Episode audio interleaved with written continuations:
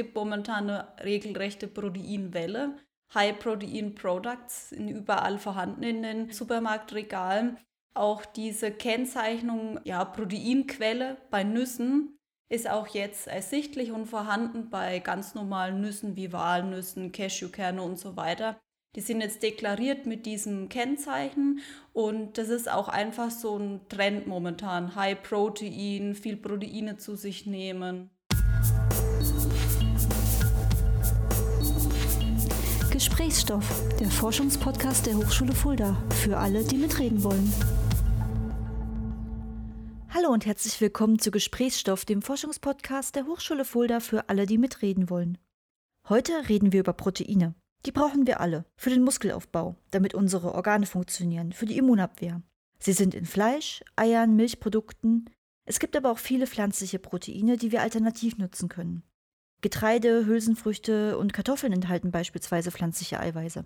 Viele vegetarische und vegane Produkte basieren auf Soja- oder Erbsenproteinen. Lena Langendörfer beschäftigt sich in ihrer Promotion mit der Frage, welche technologischen Potenziale bergen pflanzliche Proteine? Wieso es in diesem Feld noch viele offene Fragen gibt und wie sie einen Teil davon beantworten möchte, das frage ich Sie jetzt. Herzlich willkommen, Lena. Hallo, ich bin Lena Langendörfer. Vielen Dank für die Einladung zum Wissenschaftspodcast der Hochschule Fulda. Ich freue mich, mit dabei zu sein. Ja, ich freue mich, dass du Zeit für uns hast und mir einen kleinen Einblick in deine Promotion geben möchtest. Lena, du beschäftigst dich für deine Promotion mit technischen Potenzialen pflanzlicher Proteine. Total schwieriger Titel, finde ich. Wenn wir mal in die Supermarktregale gucken, die sind inzwischen voll mit vegetarischen und veganen Alternativen aus Erbsenproteinen, Weizen, Soja und ähnlichem. Warum müssen wir dieses Thema noch erforschen? Ja, es ist erstmal richtig, dass natürlich ganz, ganz viele Produkte bereits vorhanden sind. Aber es ist eben so, dass diese noch Mangel aufweisen bezüglich Struktur, Textur, Farbe oder ähnlichem. Und es ist auch einfach so, dass auch in der Literatur eine starke Forschungslücke vorhanden ist bezüglich der Grundlagenforschung. Deshalb ist es eben auch wichtig, dieses Thema wissenschaftlich zu ergründen, weil die Industrie ja eher daran interessiert ist, einfach schnell etwas zu entwickeln und das dann auf den Markt zu bringen. Aber natürlich jetzt der wissenschaftliche Aspekt geht da noch etwas mehr in die Tiefe und da ist eben auch noch eine Lücke vorhanden in der Literatur. Wenn ich Proteine höre, so mit meiner Schulbiologiebildung, denke ich natürlich erstmal an Biounterricht, denke an Reagenzgläser und weniger an das, worin Proteine sind, nämlich ähm, leckere Lebensmittel, also Dinge, von denen wir uns ernähren. Wo finden wir die denn überall? Hol mal uns und unsere Hörer ein bisschen ab. Ja, Proteine sind im Endeffekt in ganz vielen Lebensmitteln enthalten. Was jedem bekannt ist, sind natürlich, dass Proteine enthalten sind in Fleisch oder tierischen Produkten, in Milch, in Käse oder ähnlichem Joghurt. Und die sind ja zum Beispiel auch in den Milchprodukten auch stark dafür verantwortlich, dass die Textur sich bildet, wie zum Beispiel im Joghurt oder im Käse. Mhm. Natürlich gibt es auch pflanzliche Proteine, die sind vor allem enthalten in Hülsenfrüchten oder auch in Nüssen. Die haben einen sehr hohen Gehalt an Proteinen. Okay, deswegen steht ja auch auf Sachen wie Mandelmilch ab und zu dieses Proteintrink und sowas drauf, ne? Ja, also jetzt wird es auch so ein bisschen marketingtechnisch genutzt. Also ich empfinde das so, es gibt momentan eine regelrechte Proteinwelle.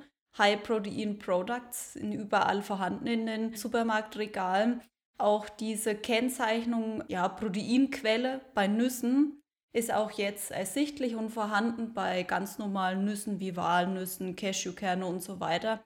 Die sind jetzt deklariert mit diesem Kennzeichen und das ist auch einfach so ein Trend momentan. High Protein, viel Proteine zu sich nehmen. Ja. Mhm. Wofür brauchen wir für unseren Körper denn Proteine? Ich habe das im Intro schon so ganz kurz angerissen, aber könnten wir ohne Proteine leben? Was passiert, wenn wir keine zu uns nehmen? Also Proteine sind zum einen natürlich ein Baustoff, also es ist ja jedem bekannt, Proteine und Bodybuilder mhm. ist ja immer sehr stark miteinander verknüpft. Natürlich zum Muskelaufbau, aber auch zum Muskelerhalt. Also es ist ja auch nicht nur so, dass man da immer in die Bodybuilding-Szene abrutschen muss. Natürlich brauchen wir bei jeder Bewegung unsere Muskeln. Proteine sind auch wichtig für unseren Hormonstoffwechsel zum Beispiel. Also Proteine sind einfach eine Lebensquelle im Endeffekt. Mhm. Für ganz, ganz viele körperliche Funktionen werden die verwendet. Wenn ich mir vegetarische und vegane Produkte angucke, sehe ich meistens auf der Packungsrückseite, dass da Erbsenproteine oder Soja drin sind. Also egal, ob das jetzt eine, eine Leberwurst oder ein Käse ist, da steht immer Erbse drauf. Ist das nicht ein bisschen einseitig, wenn ich mich von sowas ernähre, wenn ich immer nur den einen Proteinteil zu mir nehme? Ja, was heißt einseitig? Es ist, wird natürlich empfohlen, dass man eine ähm, Mischung hat aus pflanzlichen und auch aus tierischen Proteinen. Ja, nichtsdestotrotz ist es natürlich so, dass die Proteine ja aufgespalten sind in die Aminosäuren. Und es ist ja oftmals so, dass pflanzliche Proteine einen Mangel an manchen Aminosäuren haben, die dann äh, tierische Proteine in sich haben oder mit sich bringen. Deswegen wird ja auch empfohlen, das zu mischen. Okay, wenn ich mich aber vegan ernähre, dann nehme ich recht wenige tierische Produkte zu mir. Ja, das ist natürlich auch immer ernährungsphysiologisch so eine Auslegungssache oftmals. Ne? Das heißt jetzt nicht, nur weil ich jetzt keine tierischen Produkte esse, dass ich unterernährt bin oder irgend stark was bei mir fehlt. Das ist auch sehr stark, denke ich, auch vom Organismus abhängig und vom Menschen abhängig. Wie gesund sind denn solche vegetarischen und veganen Produkte? Sollten wir nicht einfach vielleicht nur rohes und unverarbeitetes Obst und Gemüse essen? Da gibt es ja auch viele Anhänger, die das sagen.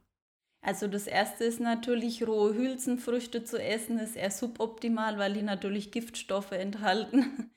Also man muss sich natürlich auch da bei diesen ganzen äh, Verarbeitungsdiskussionen und hochverarbeitete Lebensmittel auch immer erstmal die Frage stellen, warum werden die überhaupt verarbeitet?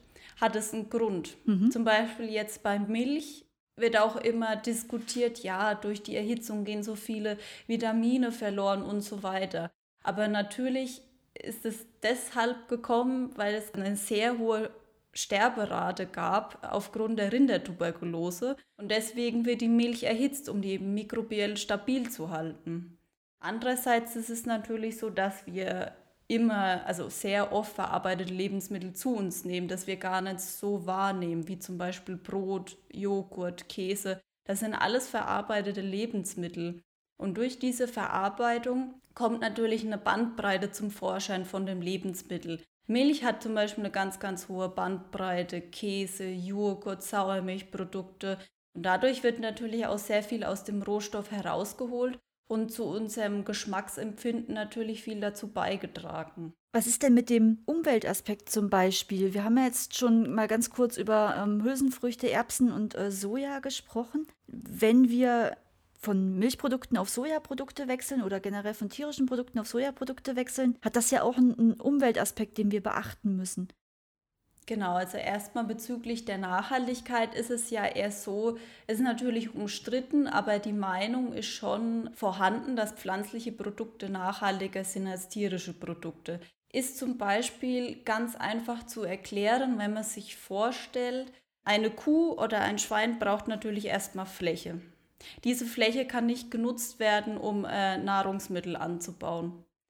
Wenn ich mich jetzt natürlich von pflanzlichen Produkten ernähre, kann diese Fläche genutzt werden für den Lebensmittelanbau.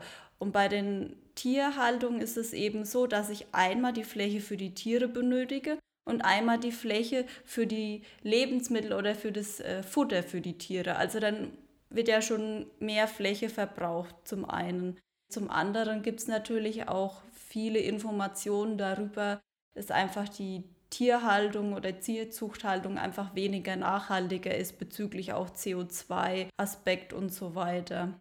Zumal wir ja die Tierhaltung ähm, und die Nutztierhaltung auch so extrem hochgeschraubt haben. Also es ist ja ein sehr hoher Fleischverbrauch, den wir in Deutschland haben, ein sehr hoher ähm, Verbrauch tierischer Produkte, entsprechend viele Tiere, die dann auf sehr engem Raum bei uns leben müssen.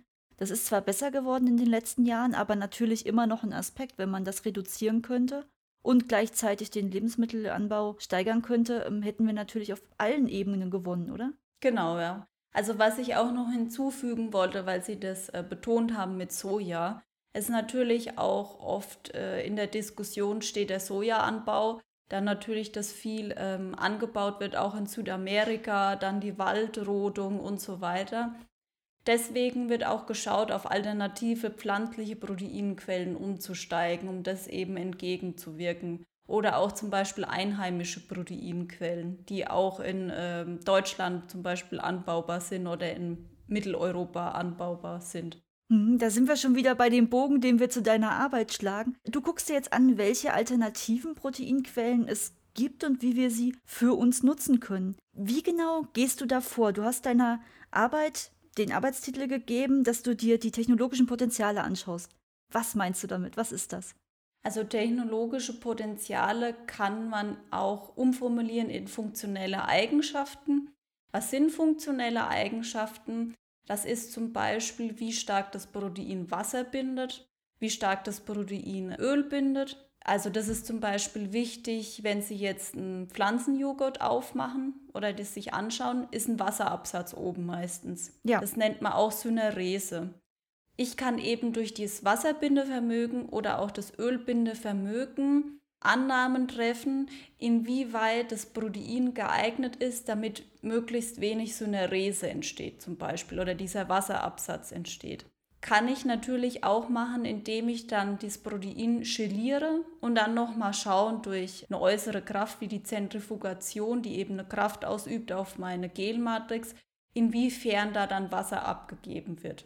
Und das kann ich an unterschiedlichen Proteinquellen messen und die dann einordnen, inwiefern die ein Potenzial bilden, beziehungsweise was für funktionelle Eigenschaften die besitzen und in welchem Produktkontext ich die dann auch zuordnen kann.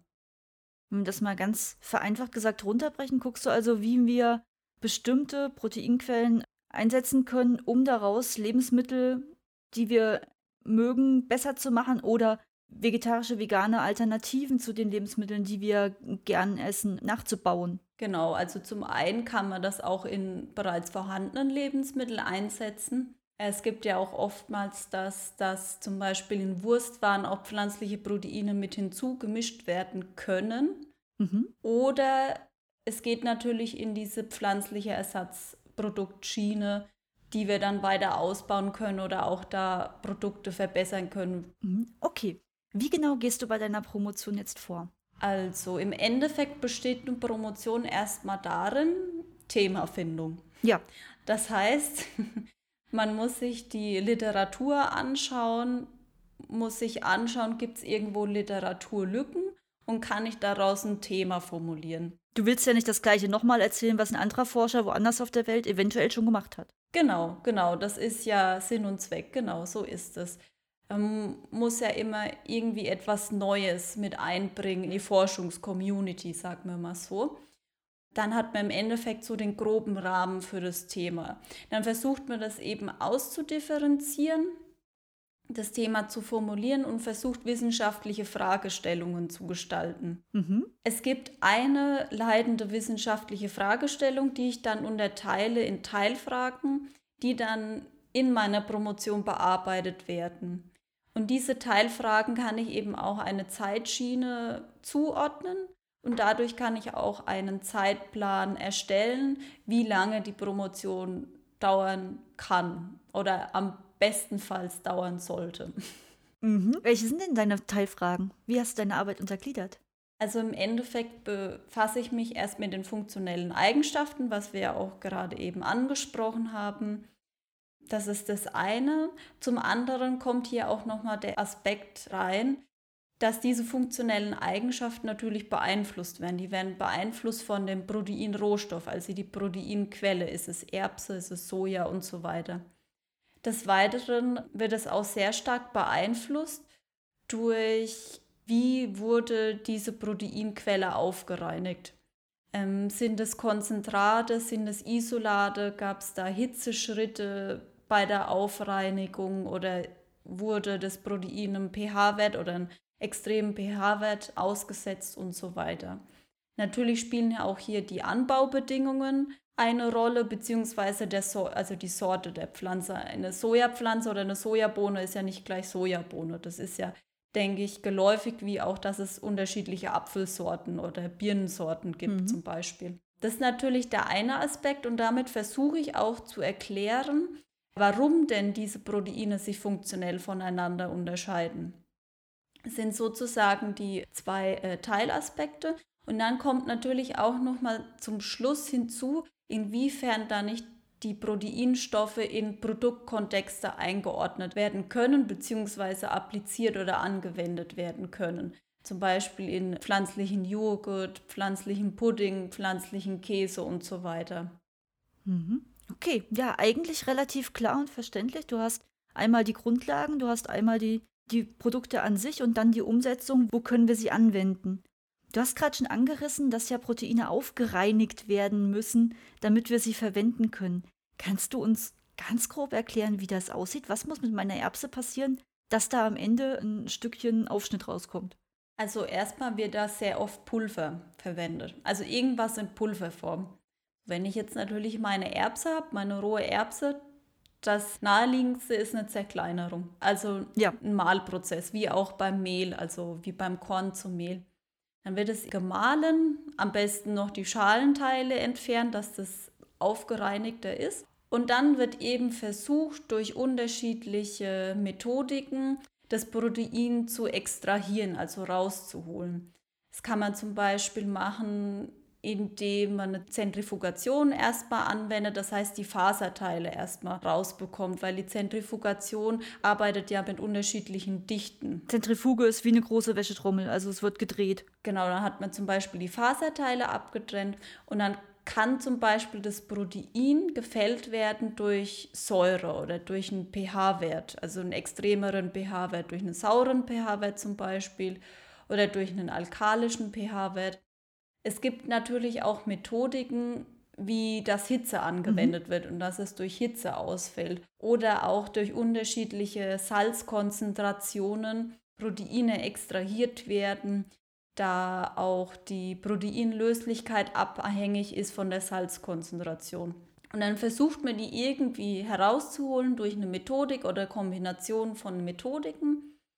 Und im Anschluss ist es natürlich auch Aufgabe, das irgendwie zu trocknen. Mhm. Also ich wende zum Beispiel eine Sprühtrocknung an oder eine Bandtrocknung oder ähnliches, damit daraus dann Pulver wird, weil jetzt habe ich ja irgendwie eine wässrige Suppe und daraus muss irgendwie Pulver werden und dann wird es noch getrocknet und dann kann das abgepackt werden. Mhm. Und dann hast du dein Protein und kannst daraus anfangen, Lebensmittel zu gestalten.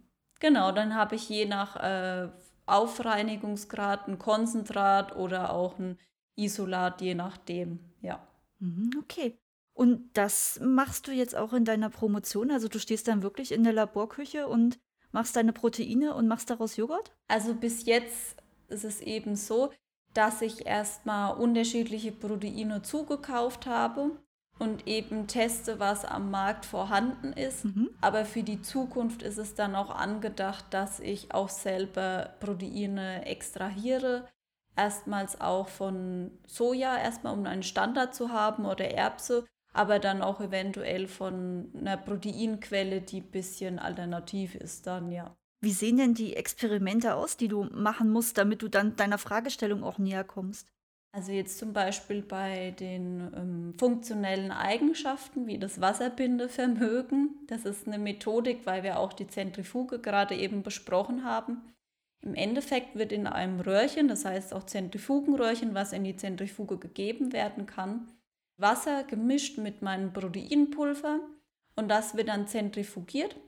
Also das Wasser wird sozusagen herausgedrückt und dann wird im Endeffekt gravimetrisch, also das Gewicht gemessen von dem Wasser, was hinausgedrückt worden ist und von dem Rückstand, was noch übrig ist. Und dadurch kann ich dann eine Wasserbindevermögen oder eine Wasserbindefähigkeit eben errechnen. Wasserbindefähigkeit ist eine der Eigenschaften, die ganz brauchbar sind. Welche gibt es da noch? Öl hast du vorhin schon angesprochen? Genau, also Ölbindevermögen funktioniert eigentlich genauso wie das Wasserbindevermögen, nur mit Öl. Mhm. Natürlich kann man hier auch unterschiedliche Öle einsetzen, um zu schauen, was für einen Einfluss unterschiedliche Öle haben, wie Rapsöl oder ähm, Sonnenblumenöl. Des Weiteren ist natürlich auch sehr wichtig beim Protein die Emulsionsbildung, also wie gut kann ich durch das Protein, was als Emulgator fungiert, Emulsionen bilden. Und wie stabil sind dann diese Emulsionen? Das kann zum Beispiel auch gemessen werden oder auch die Schaumbildungsfähigkeit. Also wie gut kann das Protein Schaum bilden oder auch wie gut kann das Protein Gel bilden. Das ist auch sehr wichtig. Ja, das sind ja alles Zustände, die wir für Lebensmittel ganz gern haben. Wenn ich so an die Kaffeeliebhaber denke, die gerne einen Milchschaum haben, wenn ich natürlich eine Mandelmilch habe, hat die ein anderes Verhalten als eine Haarmilch. Und dann muss man schon gucken, okay, kriege ich den Schaum so hin, wie ich den gerne hätte? Was für eine pflanzliche Milch brauche ich dafür? Und so gibt es ja ganz viele verschiedene Lebensmittel, wo die Textur eine riesige Rolle für uns spielt. Genau. Okay, und Machst du das jetzt alles allein? Also sitzt du da die nächsten Jahre nach deinem Zeitplan und machst ein Experiment nach dem anderen oder wie müssen wir uns das vorstellen? Also ähm, zum einen mache ich natürlich auch äh, einiges alleine, aber zum anderen habe ich auch Unterthemen an unterschiedliche Studierende vergeben, die dann ihre Masterarbeit oder ihre Bachelorarbeit verfassen. Und durch die Zusammenarbeit eben zwischen mir und dem Studierenden kann dann eben zum einen die Master- oder Bachelor-Thesis für die Studierenden generiert werden und ich wiederum kann dann diese Information auch für meine Promotion verwenden. Okay, das heißt, äh, zu deiner Promotionsaufgabe, also der eigentlichen Forschungsaufgabe, kommt natürlich, dass du auch junge Menschen anleitest und ja, so ein bisschen eine Projektmanagerin für das ganze Thema bist, richtig? Genau, also im Endeffekt ist eine Promotion gleichzusetzen wie ein Projekt. Ich habe eine Aufgabe, ich habe einen Zeitplan, den ich vorher festgelegt habe. Ich habe unterschiedliche Meilensteine mhm. und versuche die dann eben zu bearbeiten. Also ich hatte auch mehrere Studierende, die dann auch zu versuchen, dass die wie in einer Gruppe arbeiten eben und sich auch ähm, synergetisch eben ergänzen, wie auch eine Forschungsgruppe zum Beispiel, um das beste Ergebnis zu erhalten. Ja, aber wenn du ein Thema an Studierende abgibst, ist ja auch immer die Gefahr, dass der Studierende vielleicht das Thema abbricht oder gar nicht weiterkommt. Wie gehst du da vor? Also im Endeffekt ist da sehr gut erstmal Struktur zu schaffen. Also zu Beginn wird erstmal ein Thema formuliert, beziehungsweise ich formuliere ein Thema das wird eben beschrieben mit, was muss in der Master- oder Bachelor-Thesis enthalten sein. Zum einen waren das zum Beispiel jetzt diese funktionellen Eigenschaften, um jetzt ein Beispiel zu geben. Mhm. Dann haben wir natürlich im Vorfeld oder ich habe auch im Vorfeld Methodiken entwickelt, wo ich dann auch eine Methodenbeschreibung verfasst habe, sodass die Studierenden darauf zurückgreifen können und dann die Methodiken durchführen können. Und dadurch wird ja doch schon viel Anleitung gegeben. Und natürlich ist es auch so, dass die Studierenden auch bezüglich Fragen zu mir kommen können, wenn Probleme da sind, wenn sie irgendwo nicht weiterkommen wird natürlich geschaut, dass man immer darüber redet, um zum bestmöglichen Ergebnis zu kommen, von meiner Seite aus wie auch von der Seite der Studierenden. Das äh, ist sehr viel Verantwortung und klingt auf jeden Fall richtig spannend. Wie sieht denn dein Zeitplan jetzt für die Arbeit aus? Du stehst ja noch ganz am Anfang. Also du hast jetzt dein Exposé geschrieben, die Beschreibung, hast angefangen, die Themen zu vergeben. Wo stehst du und wie lange wird es noch dauern, bis du Ergebnisse hast? Also am Anfang stehe ich jetzt nicht mehr, aber ähm, im Endeffekt das Exposé, diese, dieses vorherige, was ich erklärt habe, das ist eigentlich schon durchgeführt worden. Äh, viele Studierende sind auch bereits fertig mit ihren Thesen. Also ich habe jetzt auch schon Ergebnisse, bin daran, die auszuwerten und bin daran, Manuskripte zu verfassen, um die dann auch publizieren zu können oder auch Ergebnisse zu, ja, diese weiterhin auszuführen oder auch die zu ergänzen. Um dann jetzt auch zum Beispiel zu diesem Aufreinigungspart zu kommen, der steht mir ja noch bevor, dass ich da auch dann die Experimente durchführe. Gut, und ähm, so der Zeitplan, wie, wie sieht das aus? Also bist du jetzt noch ein Jahr daran beschäftigt, zwei Jahre, wie ist der Plan? Also der Plan ist zweieinhalb bis drei Jahre noch. Okay. Es wäre natürlich sehr schön, wenn der Plan so eingehalten werden kann. Ich versuche mein Bestes, aber wie gesagt, es kann immer anders kommen. Eine wissenschaftliche Arbeit hängt ja auch immer damit zusammen, dass die Ergebnisse an uns normale Menschen in Anführungszeichen äh, transferiert werden. Also dass du an die Gesellschaft weitergibst, was du herausgefunden hast, damit die Gesellschaft wieder damit arbeiten kann. Zum Beispiel Unternehmen, die Dinge herstellen. Wie genau wird das in die Promotion schon eingeplant? Spielt das eine Rolle? Also es ist eben so, dass Publizieren oder Publikationen bzw. der Besuch von Konferenzen ein sehr wichtiges Thema in der Promotion sind. Hier muss man natürlich auch immer bedenken, eine Publikation richtet sich größtenteils an ein Fachpublikum. Das heißt, es wird in Fachzeitschriften veröffentlicht. Es ist ja auch in der fachlichen Sprache veröffentlicht. Das kann man auch so sagen. Es ist aber einfach so, das merken auch Studierende selber, man nimmt das nicht mehr so wahr, ja. dass man wirklich in einer Fachsprache kommuniziert, weil es ja ein langer Lernprozess ist. Ich kommuniziere höchstwahrscheinlich schon in einer Fachsprache, die andere fachfremde Personen nicht verstehen, aber ich nehme das nicht mehr wahr. Ja.